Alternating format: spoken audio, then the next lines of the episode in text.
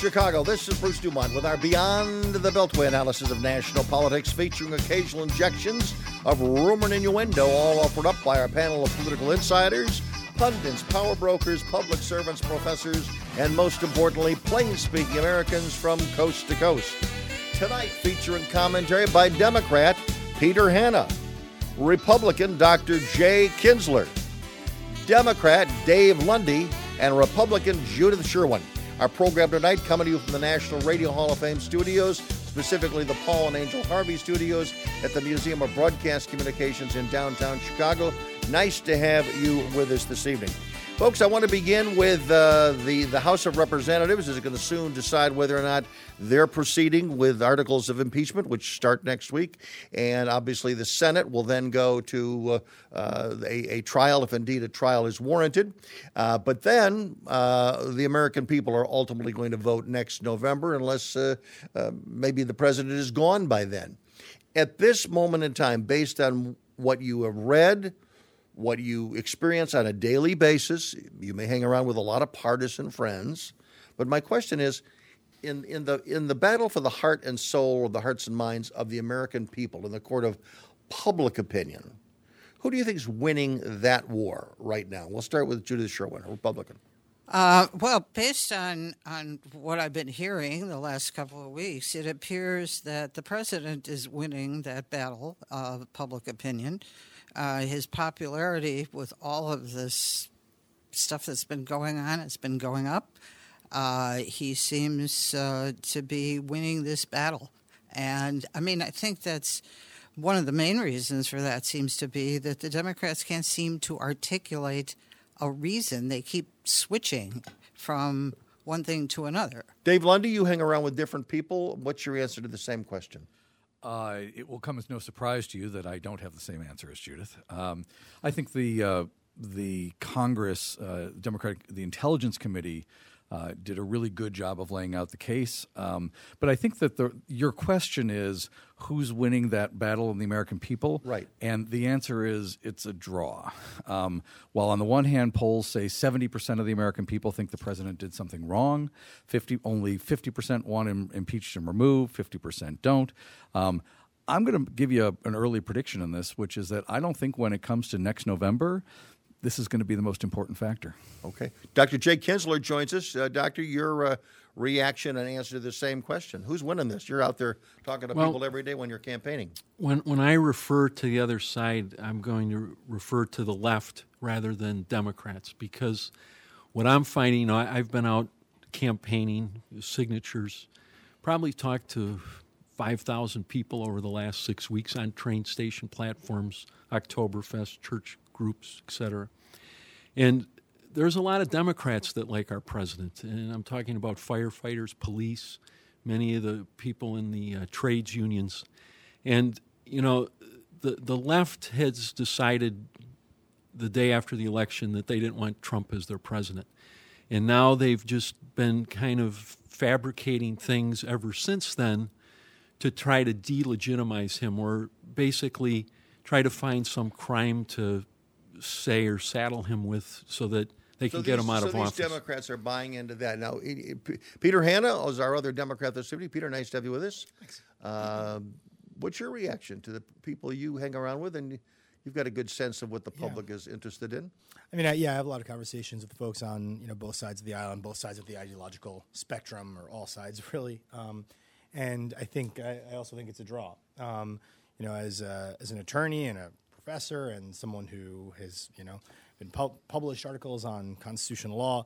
Um, I think it's very clear that what the president has done is commit impeachable crimes, um, and I think he should be impeached and removed. But I don't think, it, as far as the Intelligence Committee hearings and the Judiciary Committee's uh, hearings that are happening now, I don't think they've really moved the needle in a way that would, you know, make me feel comfortable with what's going to happen in the Senate. You know, I don't think it's going to result in uh, the president being removed. Has there been any smoking gun at any of these hearings? Is there any? Uh, is there anything that you said while you were said when you were watching them, not reading about them, when you're actually watching? Said, "Oh my God, this person either really screwed up or really helped our side." Well, I think you know when when Sondland, of course, who's the only person who's actually spoken to the president about any of this uh, in connection with the Ukraine. Uh, he gave his opening statement and said, Oh, there was definitely a quid pro quo, which of course was splashed all over the internet by CNN and MSNBC. In the afternoon, he made it very clear that not only was there no quid pro quo, he asked the president specifically, What do you want? And the president said, I don't want anything. I want him to live up to his word, meaning I want him to live up to what he ran on and what he got elected on. So, I mean, you know, unless you're a mind reader and you have a decoder ring where you think that when the president says, I want nothing, he means I want something, it seems pretty clear that he doesn't want anything. And then there's, I mean, there's, there's Jordan, Jim Jordan's four facts, right? and one of them is there was no investigation. There was there was um, there was no quid pro quo. The money was released. But he had his meeting in the Oval Office, and he had his meeting at I the United get, I Nations. I want to get back to what, how each side views what they've been watching on television and reading about it. Uh, David, are are you happy with the way that the Democrats have have sort of made their case? I mean, was there an aha moment for you, or a gotcha moment for you, or were there several? Yeah, I mean, the, the answer is I was very happy with how the Intelligence Committee made their case. I thought that they were extremely effective um, in building brick by brick by brick. I think, including you know, Adam Schiff especially Adam Schiff. Okay. Yeah, absolutely. As a prosecutor, I think he did a phenomenal job. Um, the Judiciary Committee, th- there's a reason Adam Schiff was given this job. It's because uh, um, Jerry um, Nadler, Nadler um, was not com- was not the guy you want as the face of the Democratic Party in this process. Unfortunately, he now is the face of the Democratic Party in this process, and I have no idea why they had a law seminar on Wednesday uh, of this past week. It, it, struck me as a bizarre thing to do as a as a recovering lawyer myself. It gave me flashbacks. Um, I, I, I just didn't see the point. Did you see the point, uh, Jay? No, Bring, you know, bringing in the, bringing in the again, law professors. I'm kind of more of a common sense, basic kind of transplant surgeon. You know, I, I see physiology, I see science, I see facts. You know, the Ukraine, which is known as a very corrupt country, has been has already received 1.5 billion dollars in aid from us, and this was going to be a release of an additional 400 million dollars. If you're in charge of that money, i.e., President Trump was in charge of releasing that money, you want to make darn sure that that money's being spent appropriately and wisely and not being squandered away. So I, I applaud him, and if, if, for instance, I am fortunate enough to get into this to Congress, I would basically look into how those monies are being spent. And, and but what but what about bringing up the subject of Burisma and uh, Biden's son uh, during a conversation with the president of Ukraine. Was that right or wrong? I mean, a lot of Republicans say, you know what? I don't think the call was right, but I don't think he should be thrown out of. Uh, I think he was just are you bringing that up one of those Republicans. I just think he was bringing up an example of a corruption which he knew about, which is Biden's son getting fifty thousand dollars fifty thousand dollars a month for doing no we'll job. Hear Democrats respond to that when we come back. I'm Bruce Dumont, 1 800 723 8289 from coast to coast and border to border around the world, also on BeyondTheBeltway.com. Thanks for joining us tonight.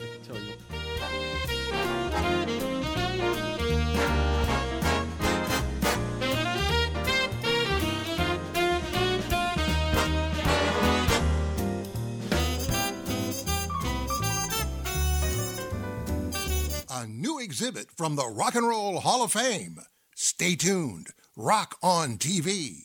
Artifacts from the Jackson 5, Sonny and Cher, Elvis, Cyndi Lauper, ZZ Top, Eric Clapton, and more. Now at the Museum of Broadcast Communications, 360 North State Street, Chicago. From bandstand to Gaga, let's rock on TV. For info and tickets, visit museum.tv. Experience the pure holiday magic of Goodman Theatre's A Christmas Carol.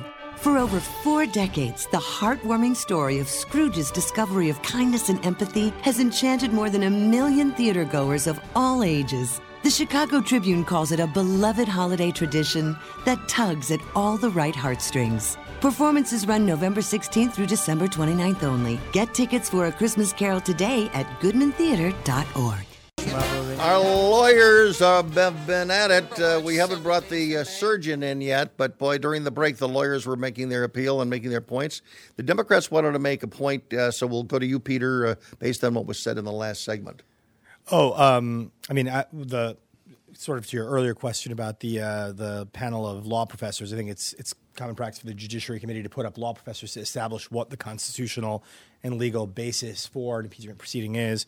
And I think the one criticism we heard out of the Republican selected uh, law professor was it was happening too quickly. He actually did say that you know if proven the quid pro quid pro quo of withholding military aid for personal political favor could be an impeachable offense. But he said it happened too quickly, which I, I did find really funny because the timing between the Bill Clinton announcement of the impeachment investigation and the impeachment, you know, vote was about 75 days. We're right in line with that right now. Mm-hmm. Judith, you were making a point as well. Well, you had said something very uh, uh, inflammatory during the break, and the Democrats have pleaded with you to repeat that. Well, before I repeat that, I, I wanted to make I, no, I wanted to make a point about what the doctor said about um, about the Burisma situation and the corruption in the Ukraine. The United States is under a treaty obligation going back to 1993, signed by Bill Clinton, to cooperate with Ukraine in the investigation of corruption. So when the president was talking to uh, the president of Ukraine about corruption, he was actually fulfilling his treaty obligation, number one. The fact that Joe Biden is running for president doesn't give him a free pass on potential corruption issues that he might have participated in. Now, I would probably be a lot happier if his name hadn't come up. I'd be a lot happier if his son hadn't gotten $83,000 a month while he was the person in the Obama administration in charge of the Ukraine.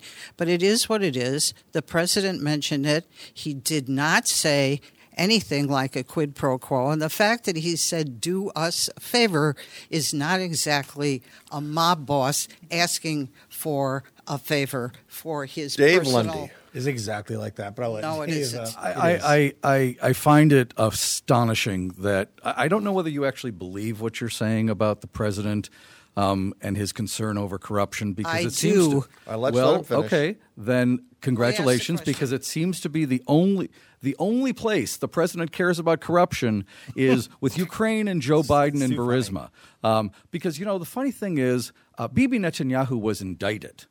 He has actually been indicted in Israel. I haven't heard a word from the president about concern about corruption in Israel. If Now- you want to discuss no, no, hang on, Bibi Judith. Netanyahu and what he was indicted is- for, I'd be happy to do that. Okay. you should let him finish. Judith, the point is that the president has selective concern only in regard to Joe Biden and Ukraine, and the notion that this was some high minded investigation warranted by treaty is absurd and belied by the facts, and belied by the fact that every single individual in that chain has testified that what happened was wrong. And the people who haven't Oh, testified every that what happened, and the people has who haven't testified testified about what it- happened was You gotta let him wrong were the people that the president has blocked from testifying. Every- Are you are you are, it. are you Judy are are you uh, satisfied that the president made the right decision by not letting uh, Rudy and uh, Mulvaney uh, testify? Was that a good legal decision on the part of, of the president? As a legal decision, a question of executive privilege, absolutely. Okay. The ex- executive privilege is is a recognized uh, defense, Should and be there's u- nothing wrong should with it it. have been used for more people? I mean, are- are there people who have testified that uh, that should not have been? I mean, Ambassador Sondland had he cho- had he chosen not to go there, or if the president would have said that's that's confidential information, it seems to be there's a selectivity between which members of the administration are going Well, and which ones are not I think with, with respect to executive privilege, there is a limited group that falls into that category. I'm not sure, I haven't done the legal research on it, but I'm not sure that he could claim executive privilege with his conversations with the ambassador.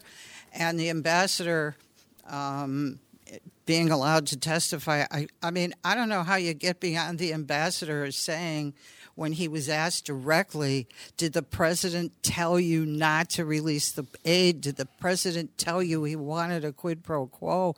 And he said, absolutely not. Now, how do you get beyond Can I- that? can I- I, have just- no wait, wait. idea. Peter, how do you get Judy beyond not- that particular point? sec. Judy may not have done the research. I, I have, and many others have. Um, the way the president is asserting executive privilege is across the board to everyone. The people who did testify testified contravening the will of the president. The State Department put out a notice to basically all employees do not respond to congressional subpoenas. The people who stepped forward and testified did so against the president's wishes and instructions. They did so for their own reasons. Um, but there's this belief now that obviously some people who um, you know are Republicans and Bill Barr, who I think is a horrible. Um, let's reserve that for later. Believe that this idea of the executive privilege being, you know, absolute. And I mean, I, I can't. I feel like I'm in a parallel universe in which the the framers' biggest fear of this country having a leader who has king-like powers is happening. I mean, it's completely astonishing. I, I mean, I have tons of friends who are Republicans, people who are more conservative than both of you guys combined, squared.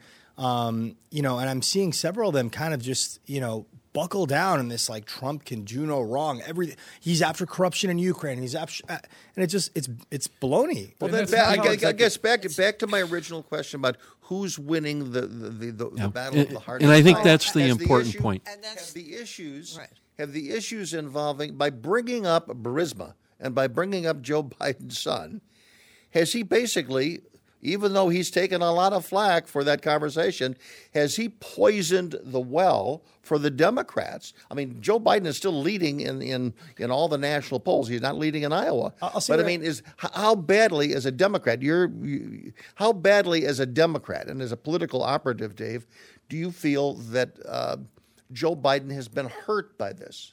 Well, first of all, I don't think that Joe Biden is going to be the Democratic nominee. I've said that for a year. Okay. Um, and that's why there was no quid pro quo. I- I- I- I, don't think Trump considers Joe Biden even a threat, and I don't No, think he, absolutely considers. I, I don't think he considers him a threat whatsoever. Very clear. When, when Joe makes all those weird the opposite. comments, He's You can tell the said the level of it- opposite. David, David, floor has David. you can tell the number of uh, how threatened he feels by how many tweets he puts out. And he put out hundreds of tweets about Joe Biden. So, with all due respect, I would say that if you think he's get, feeling threatened by somebody else, watch who he tweets about. that This Dave, you past just said yourself, this past he's week- not going to win. This past week in Iowa, Joe Biden at a public forum was asked a question about Burisma, and uh, it went viral. And let's take a look at it right now. Not only the comment, but also Joe Biden's response. We all know Trump uh, has been messing around in Ukraine over there, but you, on the other hand, sent your son over there to get a job and work for a gas company that he had no experience with gas or nothing. So you're you're selling access to the president just like he was.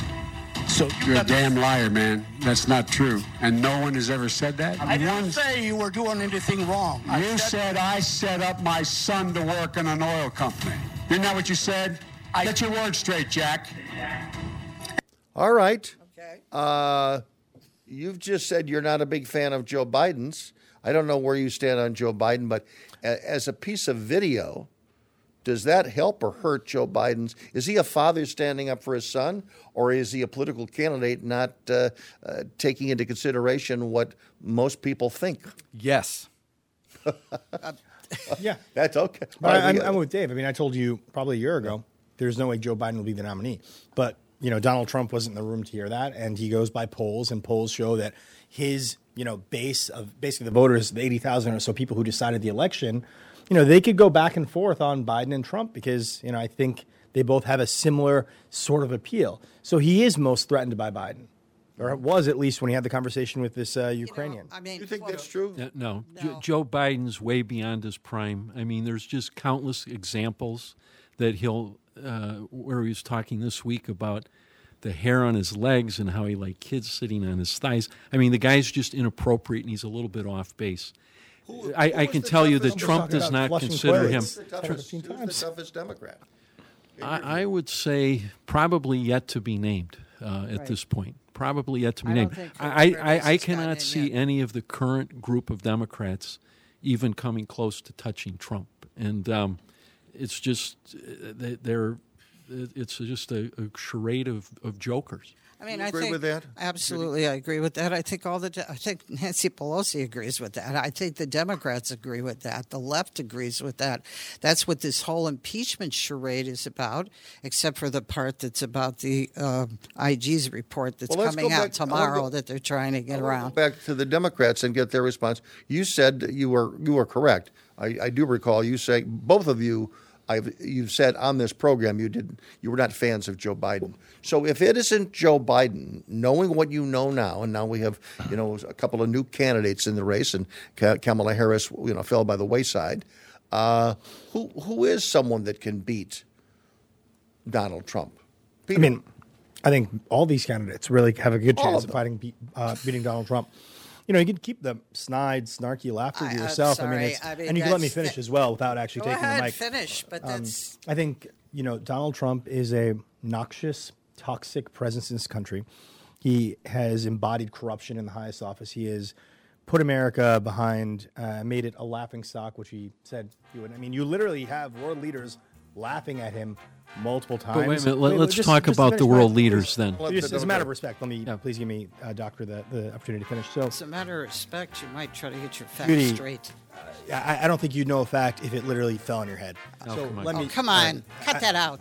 Um, Judy, Just you cut could, it. do you need a- Just do you need a break? cut it. Do you need a break? No, you need a break. I think you need a break. No, I Here, think you um, need have a some water and let me finish my Just point. cut it out. Judy, Say saying something. things loudly at say, people No, is say not something. respectful. Say I, need, I think you need to something- be say quiet for a moment. I something think that you need to be quiet. reasonable. Ladies and gentlemen, we're going to pause. We are all going to take a break and be back.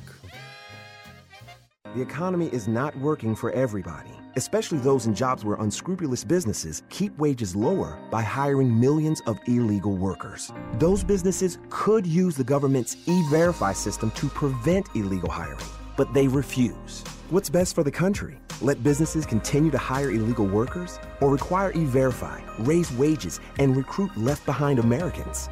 See what voters want at everifyworks.com. Paid for by Numbers USA because numbers count. Every year, millions of Americans use opioids to manage pain. And reliance on opioids has led to the worst drug crisis in American history. That's why the CDC recommends safer alternatives like physical therapy to manage pain. Physical therapists treat pain through movement, hands on care, and patient education. No warning labels required. When it comes to your health, you have a choice. Choose physical therapy. Visit moveforwardpt.com to find a physical therapist in your area.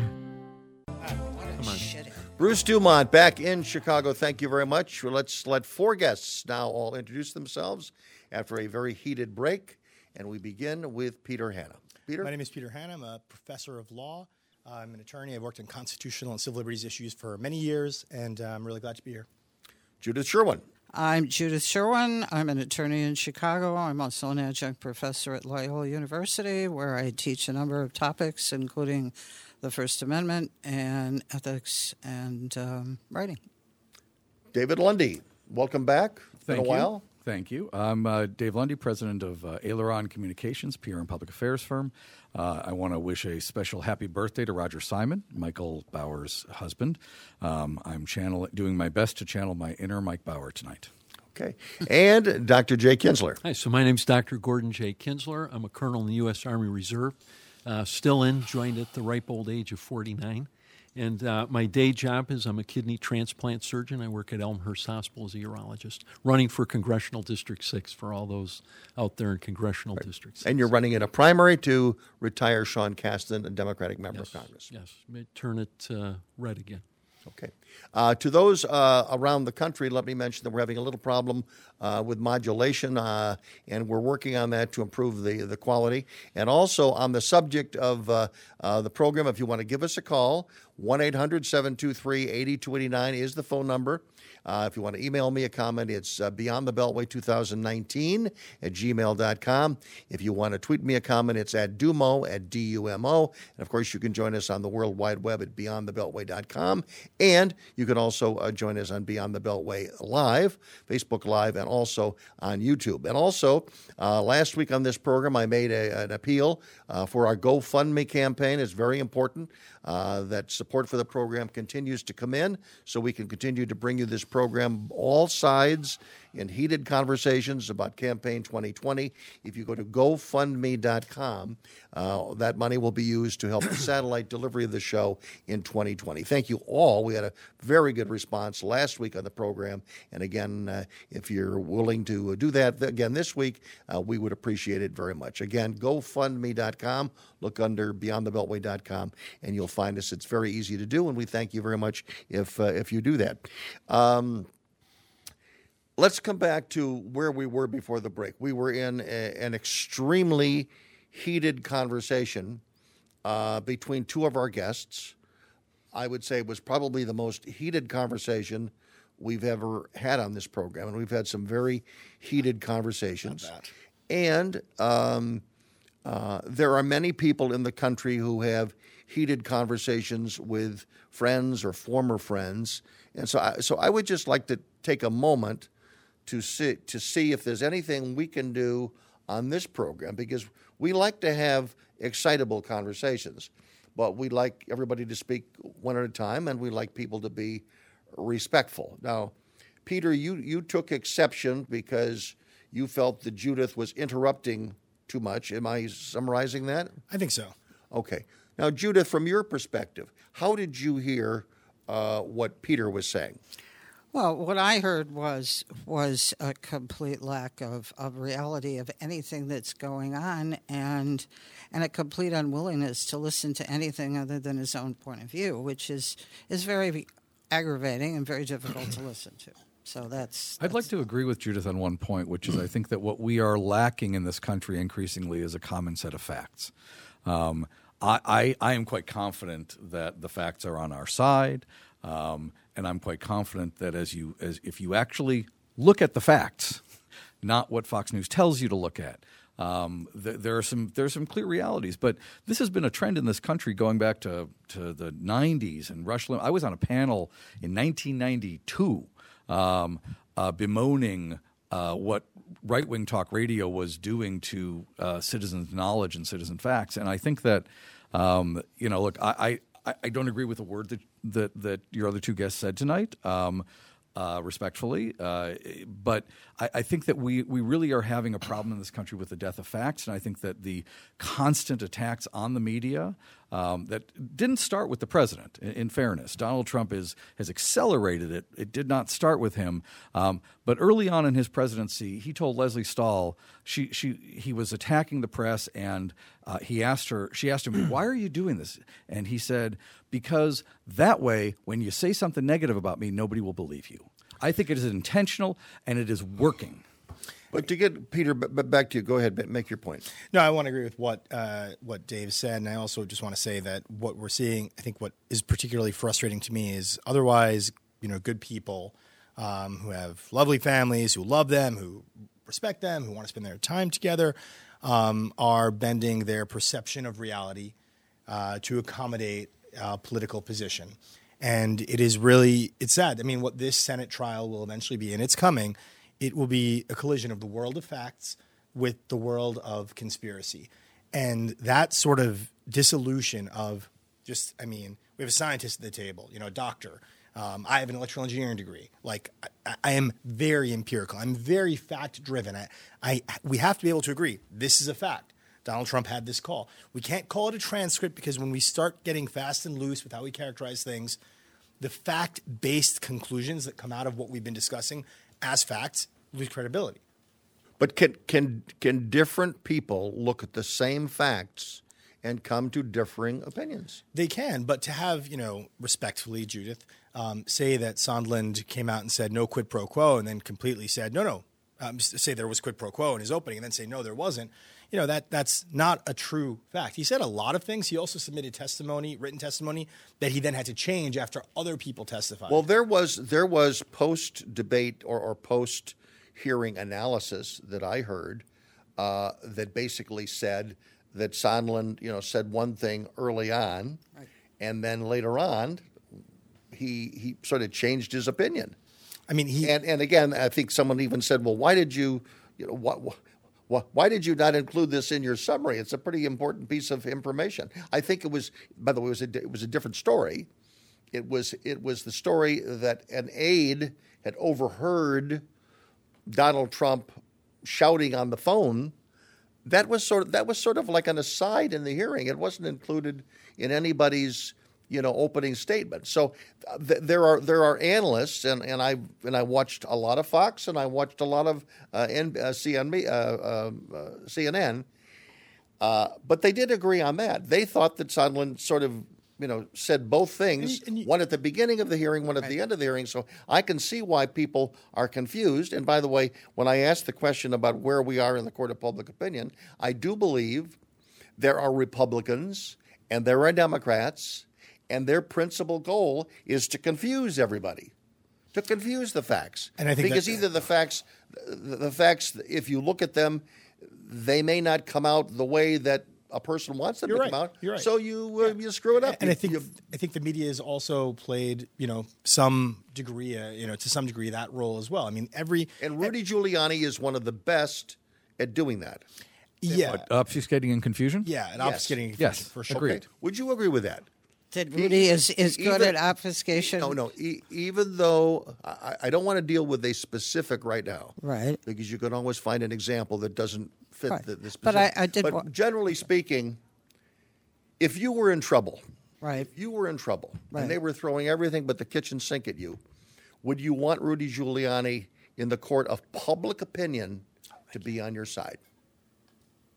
In the, I'm not sure I know what that means. Would I want him to be my Well, lawyer? radio and TV shows all the time, Oh, no- speaking no, well of you and no, ill not, of your opponent. Not necessarily. No, because there's some things that Rudy says on the radio and the TV that I want to pull my hair out. But I think that Rudy Giuliani is an excellent lawyer.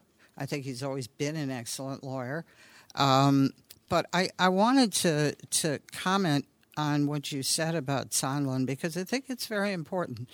And and I'm going to quote another lawyer who I've never really agreed to up until the last couple of years is Alan Dershowitz.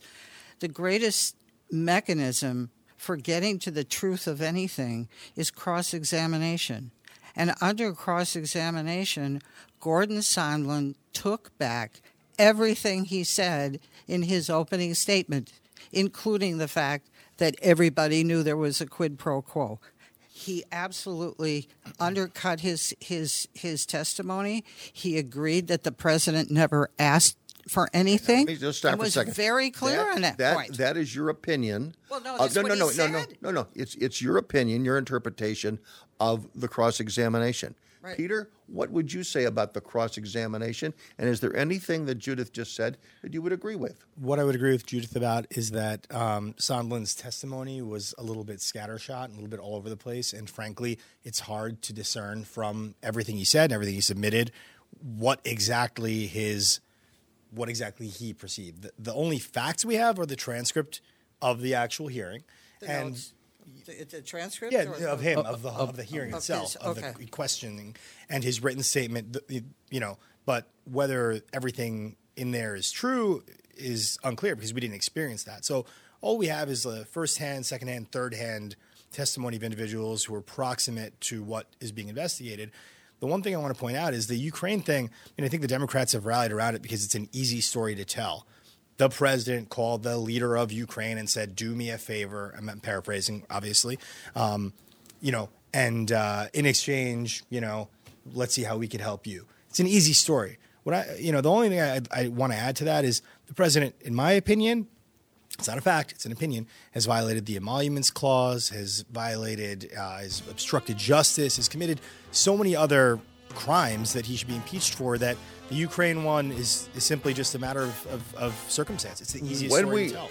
when we come back, one of the concerns that a lot of people have is that if Congress does not deal with Donald Trump now, based on everything that has been presented by the Democrats, it is going to encourage him in the future if he continue if he gets reelected, or it's going to uh, it's going to give a, a roadmap to future presidents of what they can get away with. I want to talk about that when we come back. The dangers of that. Back new exhibit from the Rock and Roll Hall of Fame. Stay tuned. Rock on TV.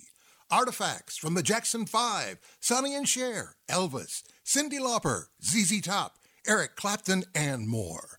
Now at the Museum of Broadcast Communications, 360 North State Street, Chicago. From bandstand to Gaga, let's rock on TV. For info and tickets, visit museum.tv. Experience the pure holiday magic of Goodman Theatre's A Christmas Carol. For over four decades, the heartwarming story of Scrooge's discovery of kindness and empathy has enchanted more than a million theatergoers of all ages. The Chicago Tribune calls it a beloved holiday tradition that tugs at all the right heartstrings. Performances run November 16th through December 29th only. Get tickets for A Christmas Carol today at goodmantheater.org. I'm so far away. Dumont back in Chicago. The question that I'm going to ask our Republicans. Uh, a concern that a lot of people have is that if Donald Trump gets away with this, and define whatever this is, but if he gets away with it, he, it's going to uh, just make him stronger, and it sends a signal about future presidents. And basically, is if they don't get Donald Trump on this, are they ever going to get any president on anything?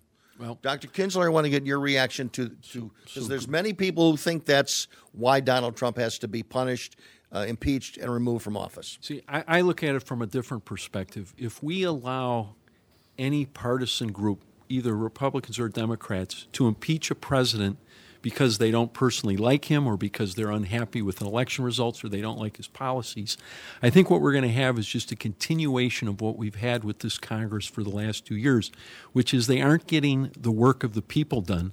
They're constantly bickering, fighting, having these hearings. I mean, you know, you know. Remember, most of these impeachment hearings uh, started behind closed doors with these private tribunals. They were they were uh, sequestered away in, in some basement room. I mean, I just finished reading Solzhenitsyn's The Gulag, and that's much of how the Soviet Union got its start with these private tribunals and now not having transparency. So you're worried about that the problem is going to be on the other side, Judith Sherwin. Yeah, I mean, I'm I'm very much worried about the same thing. The other thing that I'm I'm worried about is the is the way people just kind of accept the sort of litany of things that are thrown out there every time we talk about anything. Uh, we just heard that he violated the emoluments clause. As as it happens, uh, the case has been dismissed several times. I don't even know if the case is still going on. The courts don't seem to think he's violated the emoluments clause. Um, you know, we had we had uh, a two and a half, two and a half, yeah, two and a half year investigation about Russia collusion, which turned out to be a total dud. There was no Russia collusion, although it's rearing its ugly head again. Um, this obstruction of justice is a total chimera. So I'm worried about that, and I'm worried about the fact that future presidents are going to have to put up with the same thing, and and and never get anything done. Dave, are you worried about it? Because you said you were worried about it before the break. I, I, I, I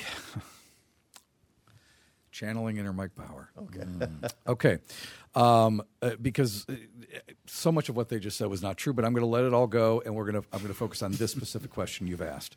Um, I am desperately concerned because what Donald Trump has done repeatedly for three uh, for since the Democrats have taken over uh, the House is done things that no president has done in history, which is defy congressional oversight. He does not accept the fact that Congress has an oversight responsibility and an oversight right.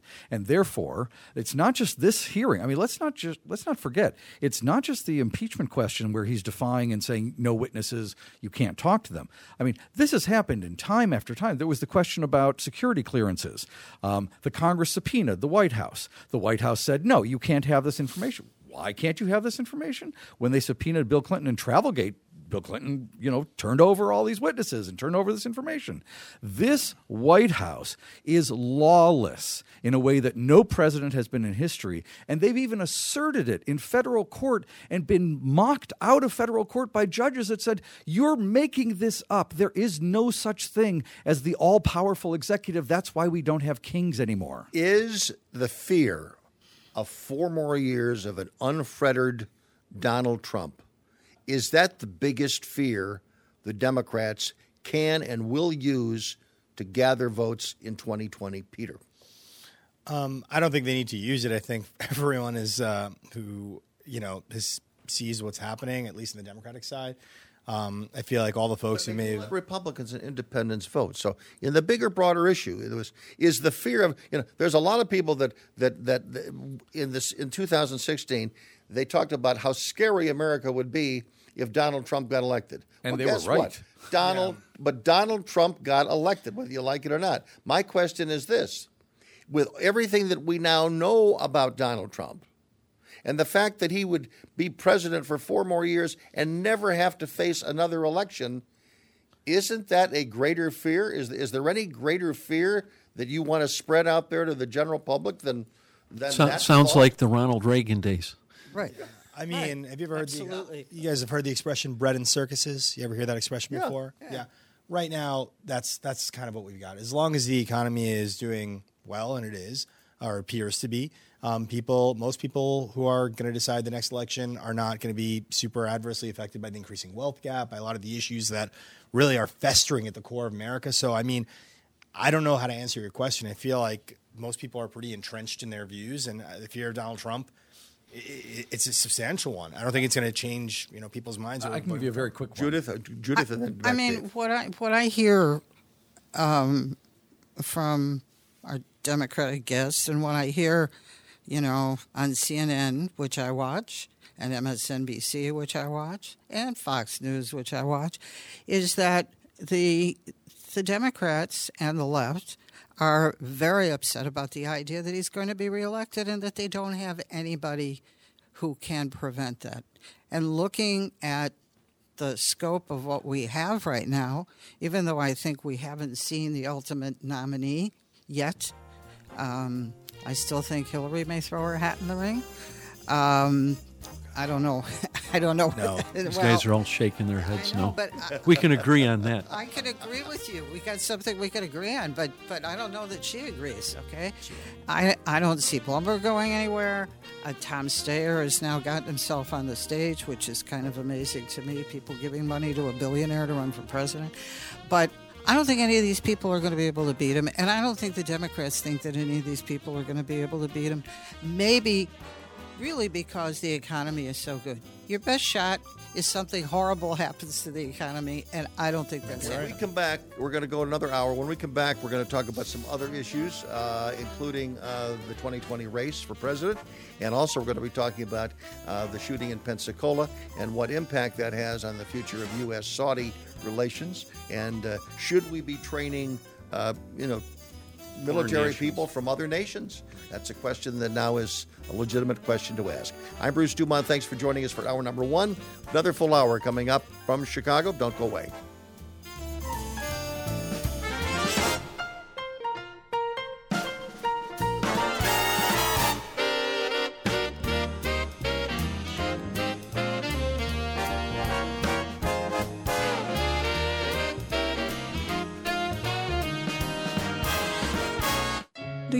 About how much someone drinks?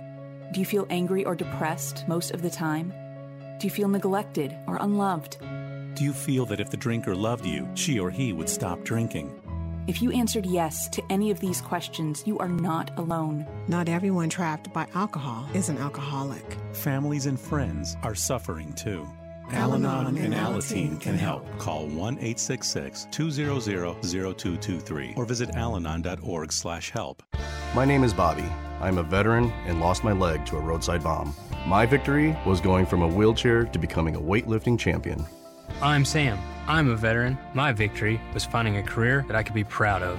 At DAV, we're on a mission, helping veterans of all generations get the benefits they've earned. I'm Cece. My victory was finishing my education. When America's veterans win, we all win.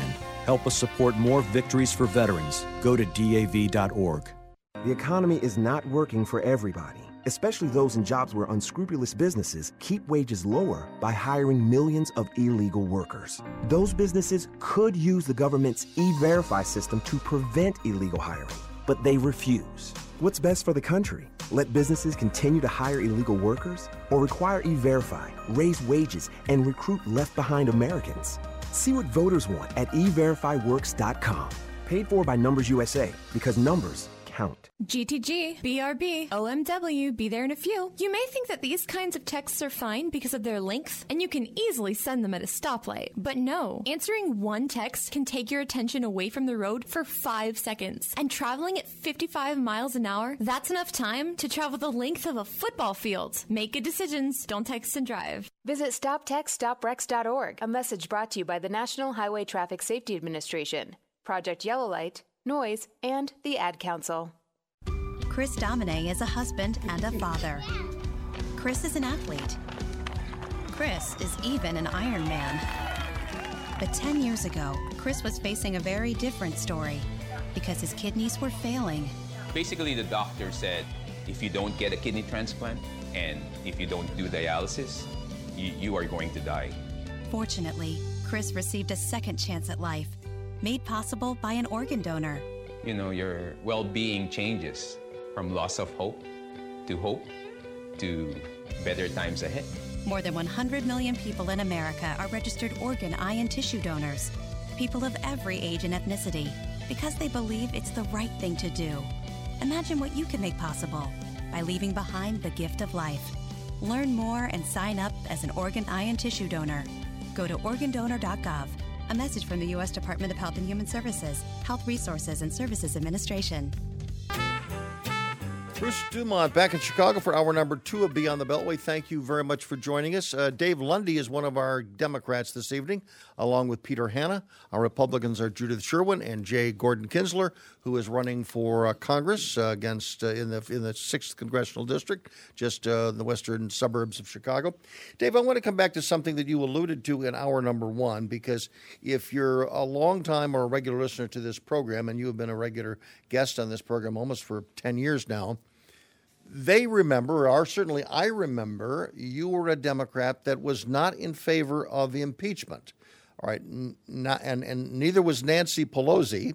She got pushed into it, and you have the, the, the left wing of the Democratic Party has been pushing everyone into that point, and obviously uh, votes will be taken soon on the issue.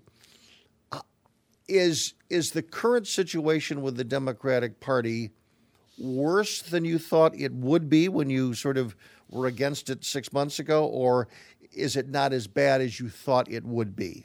I, I actually think your um, uh, your question misreads what actually happened here. Okay, um, because it wasn't just me and Adam Schiff and Nancy Pelosi and most people I know who were in, you might call moderate Democrats who were opposed to impeachment. Um, the, we were opposed to impeachment because we didn't think it was a clear case where the president was abusing his power in a way that you could explain and convict. When the story about Ukraine came out, for me personally, it was a complete 180. Um, I was so shocked at how blatant the president was um, in holding up Ukraine, um, the, the, machinations of Rudy Giuliani of trying to create this this predicate um, uh, of corruption, when in fact what he was doing was using the power of his office and the money appropriated by Congress to hold up another country that was currently under and is currently under siege from Russia. But no, no, not not but. There's no but here, Bruce. No, this, this, was it. This was this is my my but is about the, the question I asked. Okay, sorry. If all of that is true, and your interpretation of what happened is, you know, I, I don't challenge your your veracity here. The point is that the that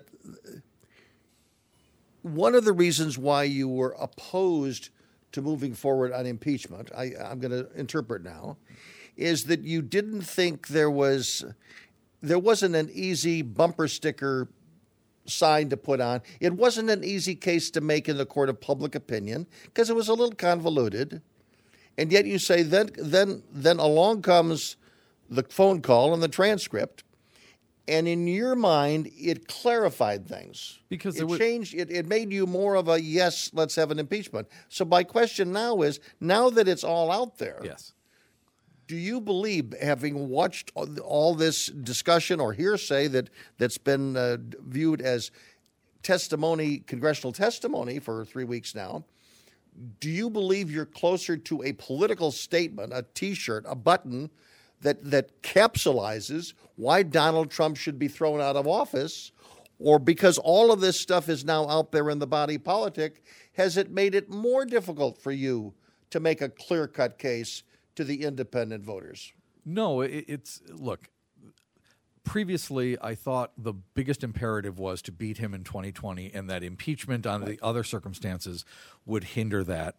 I um, this changed it for me. It is very clear, um, and the conclusion I reached, the conclusion I reached, and I've talked to others who were in similar positions. The conclusion I reached was we can't let the president do this. It's such a blatant abuse of power that I can't take those political considerations um, in, into effect any longer. Judy, how do you see the same transformation of of public opinion in the country? Well, I mean, as I said the first in the first hour when you asked the question, the public opinion seems to be going in precisely the other direction. Before the first witness took the the microphone in the in the intelligence committee. Uh, somebody, I think actually Fox News was reporting that more than 50% of the people thought that the president should be impeached and removed from office. That, in fact, has changed quite a bit in the last, whatever it is, three weeks. All right, particularly in the states that are the you know, the blue wall, the former blue wall, uh, also on a national level. His popularity has gone up. The feeling about impeachment has. I, I know you're shaking your head. Well, I'm shaking my head because your data is not correct. Okay, my data isn't correct. That's fine. But the data that I have read, and again, the problem about facts, you know, I have read a number of sites, and I, I make it a point to try to read a number of sites because this issue of facts being all over the place. Um, and it seems that public opinion is moving in the president's in the president's direction. And I come back to, to where you were when you were saying no impeachment, let's just beat him at the polls. Find somebody to beat him at the polls. I I'm mean, look at. Peter. Uh, uh, Peter, what, what's your what's your assessment of the of the evolution of of the uh, of this of the case against Donald Trump? Um, has has has Ukraine made it more difficult in the court of public opinion because it is it isn't a clear cut case. I think I go back, or I would go back to what um, Adam Schiff said in his closing at the end of the Intelligence Committee hearings, which is, you know, he was very somber about it, and he said what he had said in the op-ed, you know, weeks or months earlier, which is he was reluctant to pursue impeachment. But he said what changed his mind, what really pushed him over the edge, is, you know, the day after the Mueller report was released is the day that Trump had this call with Ukraine.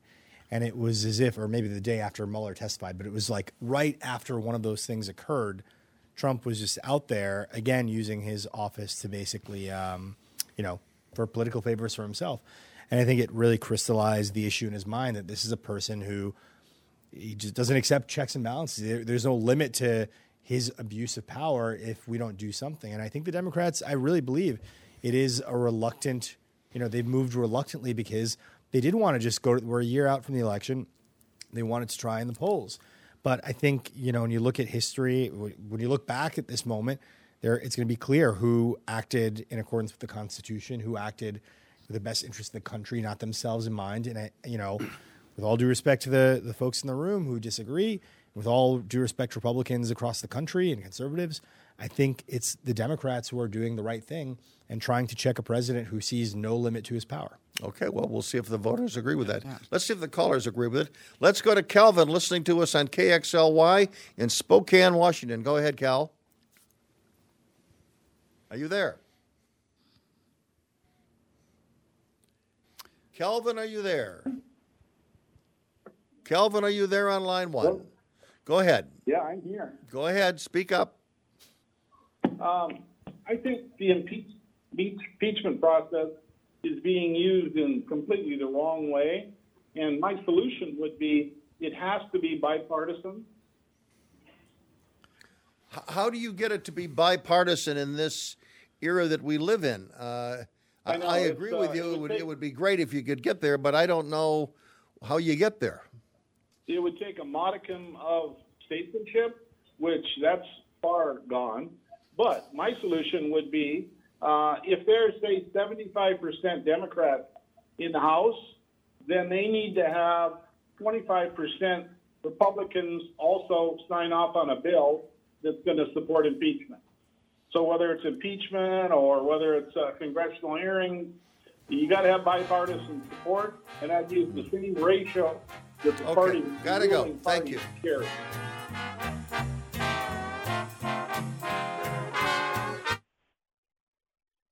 A new exhibit from the Rock and Roll Hall of Fame. Stay tuned. Rock on TV. Artifacts from the Jackson 5, Sonny and Cher, Elvis, Cyndi Lauper, ZZ Top, Eric Clapton, and more. Now at the Museum of Broadcast Communications, 360 North State Street, Chicago. From bandstand to Gaga, let's rock on TV. For info and tickets, visit museum.tv. Experience the pure holiday magic of Goodman Theatre's A Christmas Carol. For over four decades, the heartwarming story of Scrooge's discovery of kindness and empathy has enchanted more than a million theatergoers of all ages. The Chicago Tribune calls it a beloved holiday tradition that tugs at all the right heartstrings. Performances run November 16th through December 29th only. Get tickets for A Christmas Carol today at goodmantheater.org. You know, it's really not worth three hours. Dumont back. Let's go to Steve in Oswego, Illinois. Go ahead. You're on the air, Steve. Thank you, Bruce. Uh, I've uh, caught your show 20 some years ago and have been listening since. Well, thank you very Um, much I was for your actually- loyalty. Yeah, I have. Uh, I, it was a Birmingham station that I tuned into. Anyway, uh, before I get to my point, uh, Dr. Kinsler, Yeah. I really hope that you win the primary. I don't live in your district, but I know who your opponent is, and you don't have to be conser- or toxic to be conservative. But uh, that aside, Thanks, Steve. Jonathan Tur- Jonathan Turley is the, the is the one man with the sense in the room. He says, "Yes, if you if Trump did what you say he did, then yes, it's impeachable. However, you haven't proved it. So what happens if they go through the impeachment process and the Senate does not convict, and then something comes out that proves that he committed an impeachable crime? You're going to impeach him again? Thank you. What do you think, Dave? Yeah, you Uh, I, I don't think you would impeach him again for this. Um, I think more evidence is coming out and will continue to come out. Um, sooner or later, Bolton's going to speak. And when Bolton speaks, he's going to back up the notion that Donald Trump ordered this and that it was what he referred to as Rudy's drug deal. He's not speaking for the book. Bolton's got an axe to grind. How do you know that? Because numerous people said he called it Rudy's drug deal. Are you, are you, Judy? Yes. Are you worried if, if John Bolton says he's going to testify? Are you worried about that? No, absolutely not. Step to the mic. Absolutely not. No. Doctor, are you worried about it?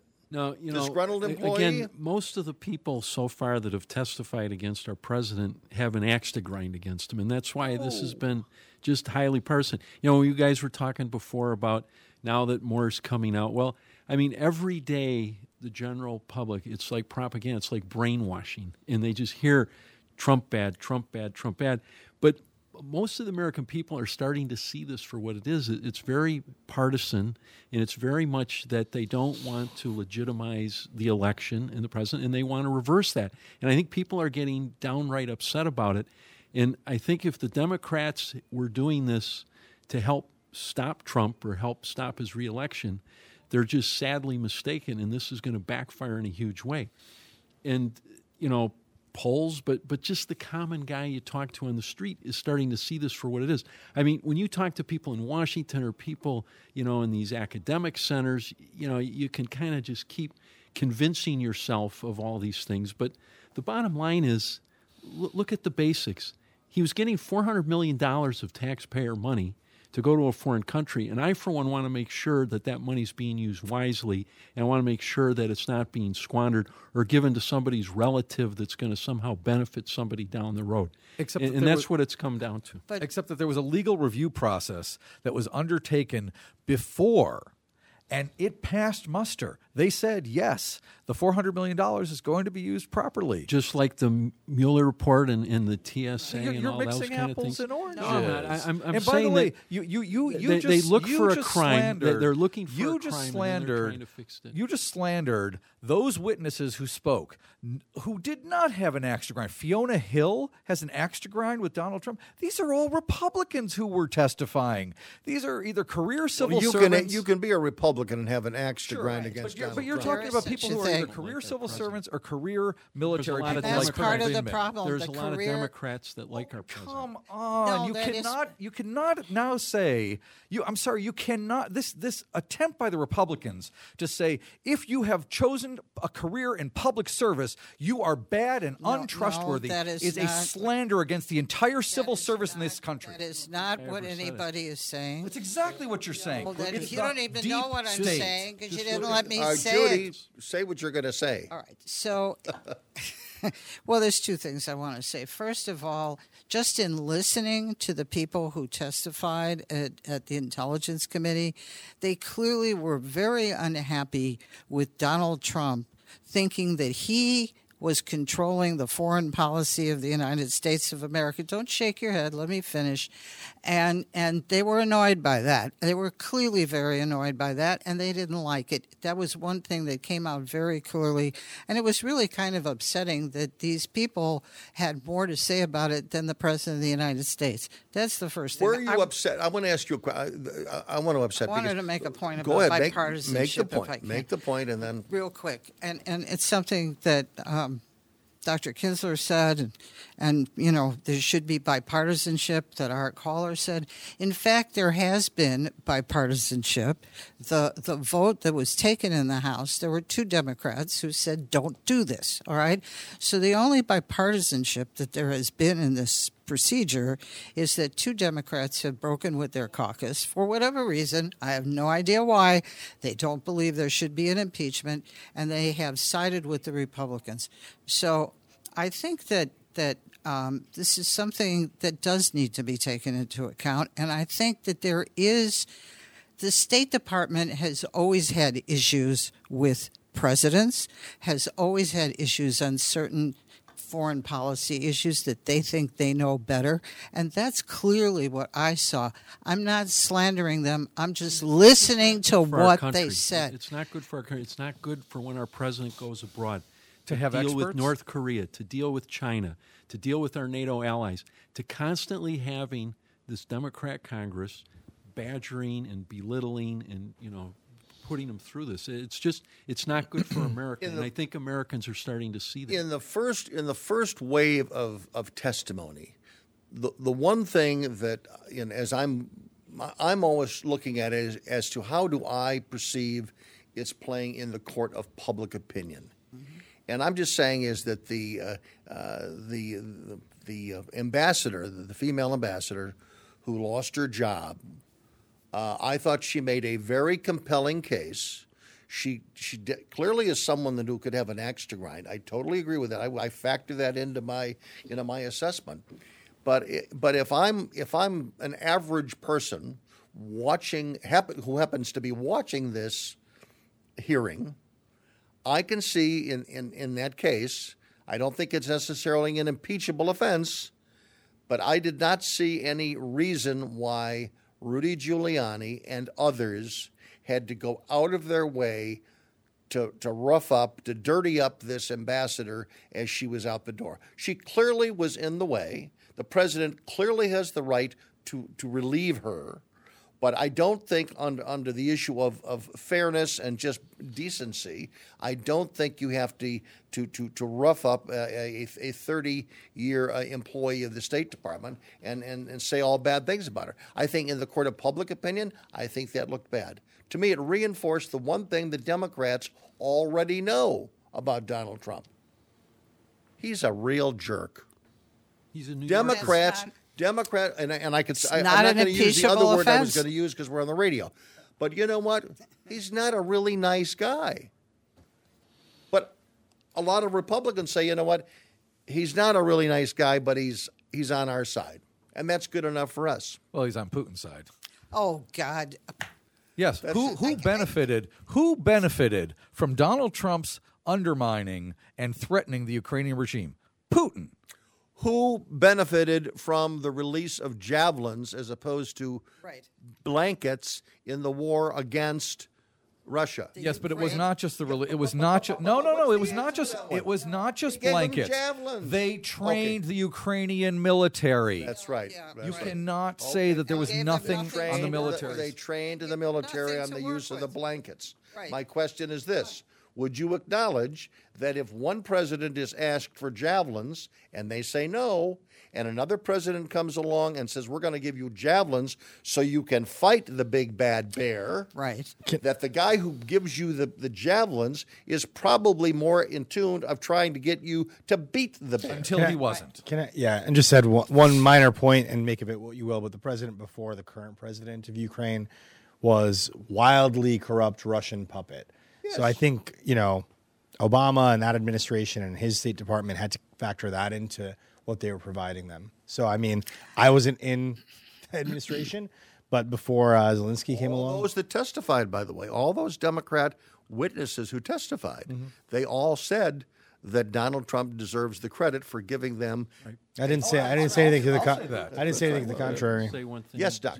So, so first of all, what I have to say is I have to do a waiver and everything. I'm still active in the Army Reserve, so anything I say does not reflect the opinion of the Department of Defense or the Department of Army. We will This not is- hold it that- against right. you. Well, I have to make sure anyone listening also knows that these are my own personal opinions. But I've served under three presidents: Bush, Obama, and now Trump.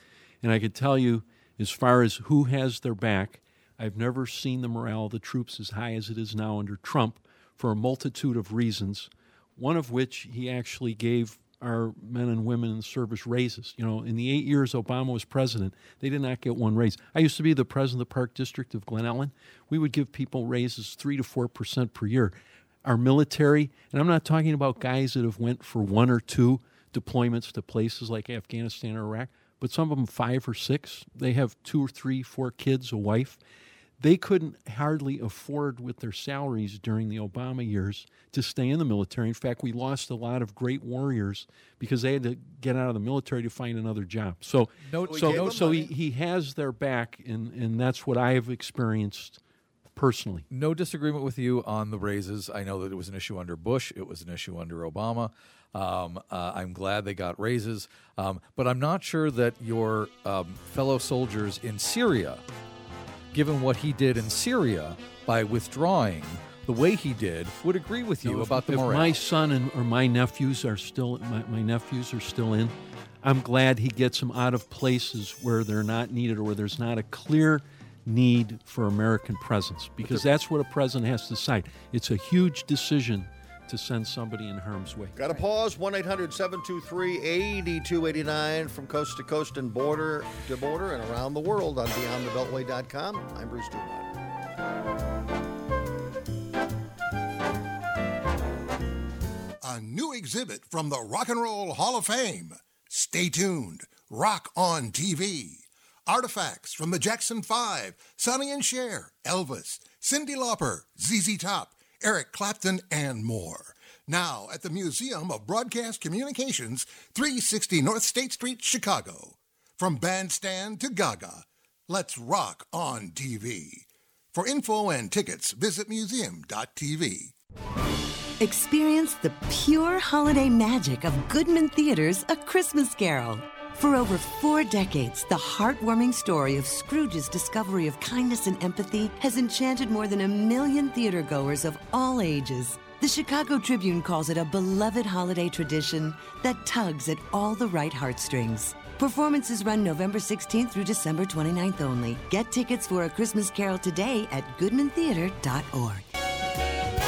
If this guy was like, Bruce Dumont back in Chicago. Thanks very much. A reminder again, uh, if you have, uh, if if you're a regular listener to this program and you've enjoyed it for many many years, or just maybe you recently discovered it, uh, we get this program to you via satellite Uh, there are growing costs in the production of this program. And again, as we look to 2020, we'd like to be here each and every Sunday night to provide you with a bipartisan, a, a discussion, and as you heard tonight, sometimes a very combustible discussion uh, involving people with great passion on all sides. That's the pledge of this program. We're in our 39th year. We've been doing it for 39 years. But if you would like to support this program, you can go to the GoFundMe page. Uh, and look up Beyond the Beltway. It's very simple to do it if you've never done it before. GoFundMe.com is where you go. Look up Beyond the Beltway. It's a real quick way where you can make a donation uh, to support. And again, I can promise you every penny will be used for satellite services keep this program going. Again, we had a very good response last week when I mentioned it for the first time. So if you want to do it, you can go to the phone right now or in the holiday giving time. We would appreciate uh, your support. And again, that's for everybody, whether you're listening. In other words, it's always nice to go on that sheet and, and, and or go and check into it and find some people that you know.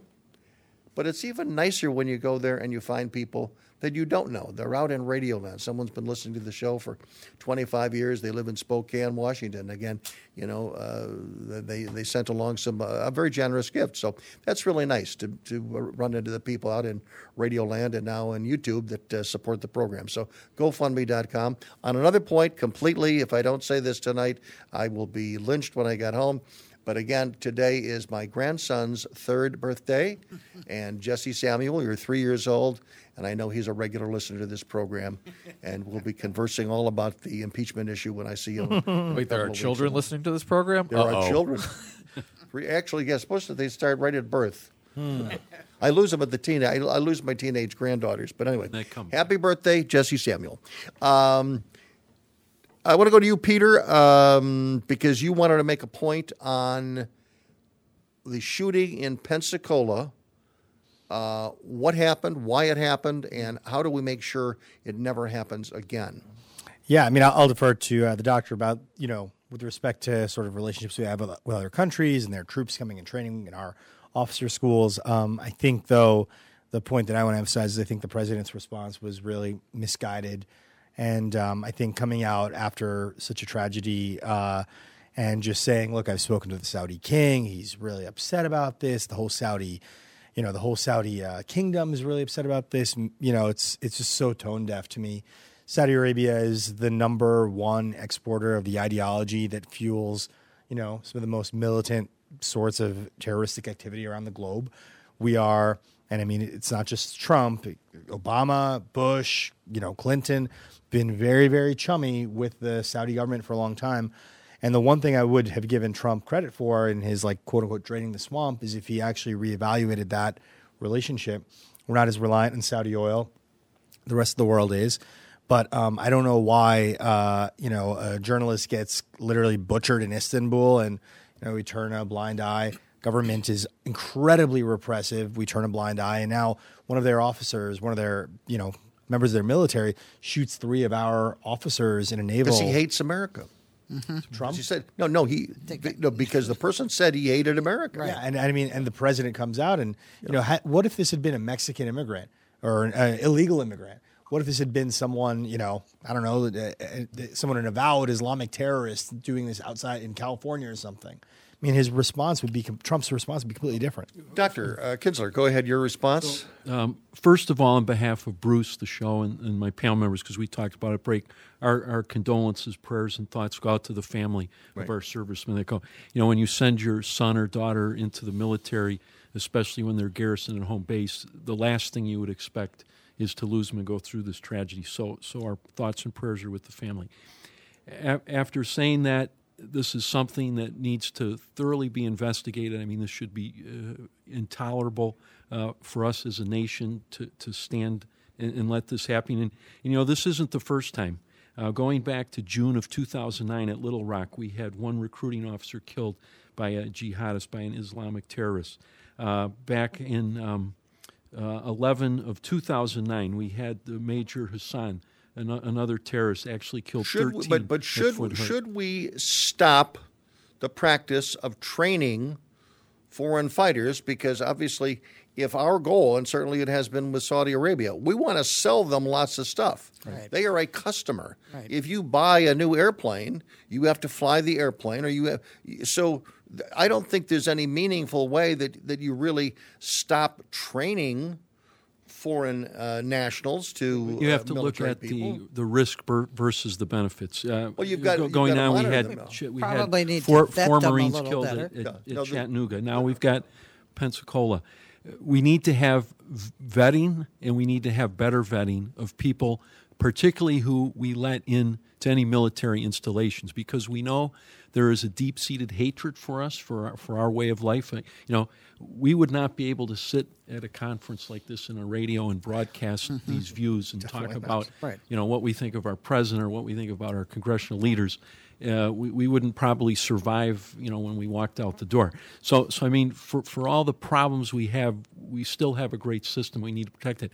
And anyone, any enemy of the United States that wants to take that away or infringe on that needs to be met with the full force of our Oh, yeah. military in, in America. I think everybody agrees. Do you agree, uh, everybody agrees with I think all your points, uh, Doctor. Absolutely, uh, and and I, I was I was struck that um, during the break you talked about um, you were a little disappointed in the president's reaction as well, and I think that it's something that you know I, I think back to what his reaction during Khashoggi, and he almost didn't react. He almost he Mm-hmm. basically ignored it and didn't want to say anything that might possibly. Um, offend the the Saudis um, with whom he has a lot of business relationships. That's not that's not slander. That's fact. Um, uh, and I think that we are in a position where, uh, frankly, our president's reactions are governed by um, who he has financial reactions r- relationships with. Thus, the Turkey situation. Uh, thus, Saudi Arabia. Thus, Russia. Judy. Yeah, I, I mean, I quite frankly, I do think that's a slander. Um, it's an assumption that has not been proven. Which part? The fact that he makes his decisions based on who he has business relationships with. I think he makes decisions as as has been pointed out. I think by Peter, it isn't just Trump. There was Bush, there was Obama. They have all gone soft on the Saudis. We have to remember that these were this is this is the country that spawned the 9/11 hijackers, um, and and quite frankly, um, I was disappointed in his response to this, and um, I think that. Um, you know, there needs to be a very that. I know we strong don't- I know we response to don't what's need going on their here. oil anymore, right? But don't we need their, Well, we their need them- landing pads? We, we need we need their we need them- land so we can land our fighters we also, we also need them as the natural enemy of Iran. And and Right. so I think you know we have to take a look at some of these. Th- I Of mean, Iran. Hmm? Of Iran. Iran, Right. yes. And I think that the the I'm unhappy with the president's response. I wish he'd had a little more fervor in his response to what had happened. But I think that um, he has to deal with the Saudis, which means he has to have a somewhat measured response in what has happened here. I don't necessarily agree with it, but I do understand that there are other factors, and the factors are not his business relationships. His factors are American foreign policy in the Middle East. These people are something we have to deal with in the Middle East. Peter. It's very important. I think I think one of the points that Dave was making and Judy has responded to is that the president sometimes takes a transactional approach to a lot of uh, policy making. Um, it's really not intended as a slander, it, and to me and Dave, I guess it's it's a fact. Um, and he's been pretty clear about that with respect to NATO and other alliances. You know, what what are they paying into it? Should we be committed to it? Absolutely, and I agree with you. I and agree with you on that. And I think there's a degree of that that could be seen in the Saudi, not necessarily his personal finances, although there's probably some of that too, but just with respect to how much they're paying for military equipment, et cetera.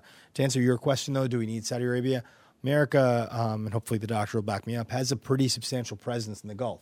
We have allies in North Africa. We have obviously allies in Central you know Europe. We can deal with Iran from the sea. Um, we can deal with Iran any way we like.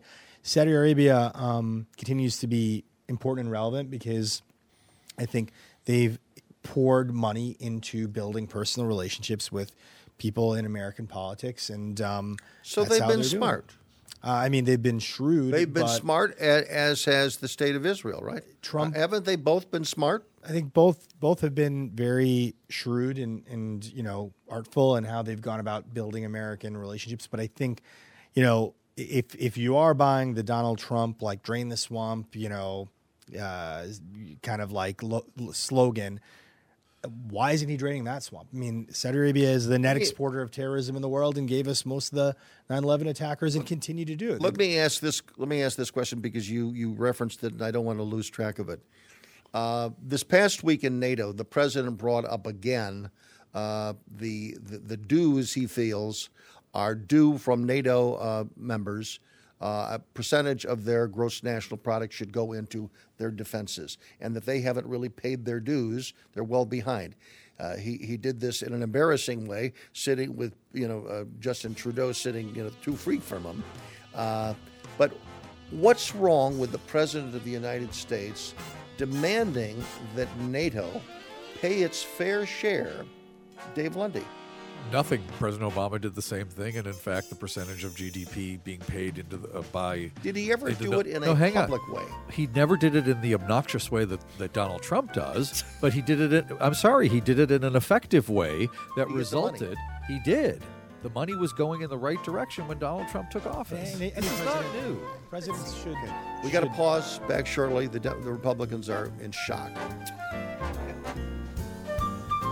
The economy is not working for everybody, especially those in jobs where unscrupulous businesses keep wages lower by hiring millions of illegal workers. Those businesses could use the government's e verify system to prevent illegal hiring, but they refuse. What's best for the country? Let businesses continue to hire illegal workers or require e verify, raise wages, and recruit left behind Americans?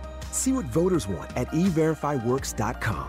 Paid for by Numbers USA because numbers count. Every year, millions of Americans use opioids to manage pain.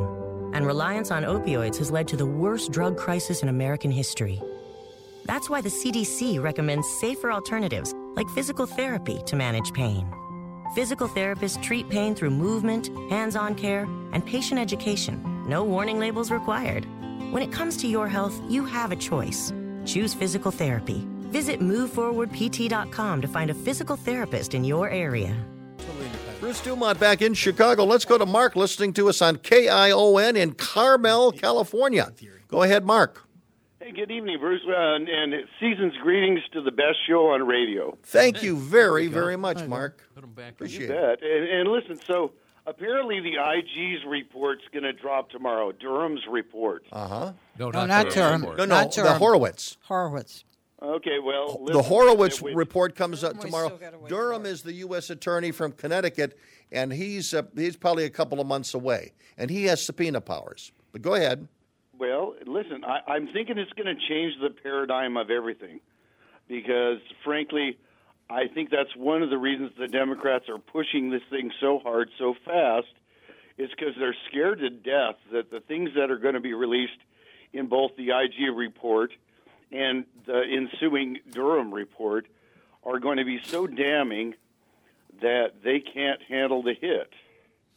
All right, let's let uh, Dave Lundy has a comment for you, Mark. So when that report comes out tomorrow, and it is not at all what you expect, and it does not back up a deep state controversy, uh, uh, conspiracy, and it does not say that in fact the FBI, CIA, Obama administration uh, uh, conspired to undermine uh, President Trump and did not spy on President Trump. Will you come back on next week and tell us, "Oops, you were wrong"? Because everybody in Fox News land believes this, and yet the reports that have come out, there have been numerous nu- numerous reports, leaks in various newspapers that have come out and said the horror, the IG report is not going to back up the deep state conspiracy. And the attorney general doesn't like the wishful report. and the attorney general doesn't like the report. Well, that's one of the leaks. That's all one of the leaks. All it needs to have those uh, j- just a reality check for you and me is one or two lines or paragraphs for you know folks to sink their teeth into to say like deep state proven, and that's probably what will happen. Right. No, it, it'll be, and it'll be low level. It'll it'll be the, uh, uh, you know, the Right, it'll be low it'll be level the Peter people. Strzok uh, Lisa Page. How did you like? it's not Lisa? even going to be Peter Strzok and Lisa Page. Uh, how do you like uh, Lisa Page uh, blast coming out and blasting the president? She's so offended by what the pre- by the president mocked her. Um, I didn't think As it a was- woman, as a woman, As a woman, were you offended by his uh, mockery of her? No. That was not okay. No. You thought it was funny. I thought it was funny. Okay, Roger in Austin, Texas, on KLBJ. Go ahead, Roger. Good evening. Best to you all. Thank you, sir. You know, Thanks, Roger. Democrats keep repeating their overwhelming evidence talking point, and now even undisputed, falsely implying that Trump's refusal to lend them any credibility in their efforts is uh, somehow agreement. Um, Democrats' evidence is largely hearsay and opinion, and it's it's underwhelming. really, not overwhelming. It's underwhelming. If this thing gets to the Senate, it's all over for the Democrats, and they're going to have to live with the fallout of their partisan hatred of Trump. They've hollered impeachment for three years, and their credibility on this is zero. Democrats are driving a deep rift in our national leadership, and that promises far greater negative consequence than anything related to Ukraine or those petty attacks on emoluments and all that other nonsense against Trump. They've succeeded in lowering the bar to partisan attack on future presidents, and we're going to be living with this for a long time. Right. Roger, stay on the line. Peter Han, I want you to respond to that because I think he was zeroing in on, on you as well as David. Hey, Roger. Well, you know, not surprisingly, I disagree. Um, and I could tell you that um, with respect to the, the notion that it's hearsay, it's it's actually not. We had Sondland, we had uh, I think his name David Hill, Fiona Hill. We had multiple people who heard what they heard and testified to that fact. But you know, just a broader point, um, the Democrats have asked for the people who are in the room uh, to come testify, and the Republic Trump has said no. So I mean, it's, I do find it funny that like there has been no exculpatory evidence and no favorable evidence put forward by the Trump campaign, and every time the Democrats have said, "Could you please produce these witnesses or produce these materials that could potentially not be hearsay and be direct from the horse's mouth?" Uh, the the Republicans have said no. whistleblower has not come forward. But it doesn't matter. The whistleblower said that this conversation about, you know, Ukraine aid happened. And then we've had like 10 people corroborate exactly that fact. His or her identity is immaterial. And I mean, the, the idea of like get the whistleblower. What about his testify- motivation? What, ab- what about his motivation? I mean, it- it's, whistleblower's it's immaterial. motivation. I mean, I could have a axe to grind against you know my company. I work for Dupont, um, and then all of a sudden there's some information that they're dumping chemicals into a into a river.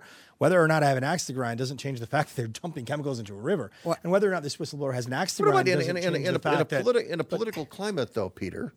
If the person who is the whistleblower uh, has had relations with the DNC, is also worked on, uh, you know, close with Vice President Biden when he was the vice president. Don't you think that a lot of average people who are just out there in radio and TV land, they might say, you know what? Here's a guy who who wants Donald Trump to look bad.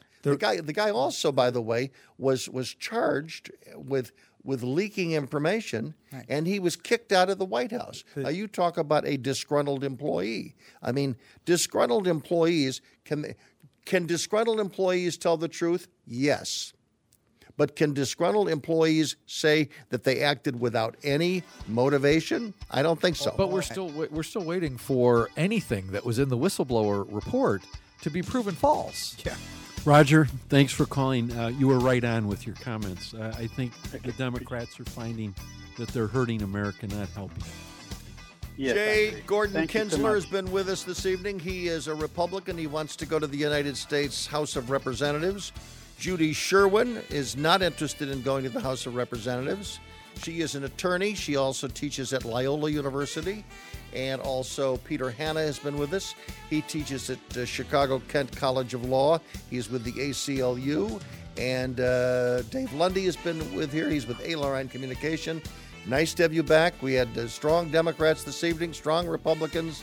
It's been a Donnybrook. Things got very, very tense, but it is the holiday season. no punches were thrown. I'm And- sorry we didn't get to toilets. And we didn't get to toilets. We didn't get to the toilet. Healthcare. I'm Bruce Dumont. Our thanks to Fritz Goldman and the ever popular Andrew Marshall for their assistance in the production of this program. Until next Sunday night, this is Bruce Dumont. Good night from Chicago.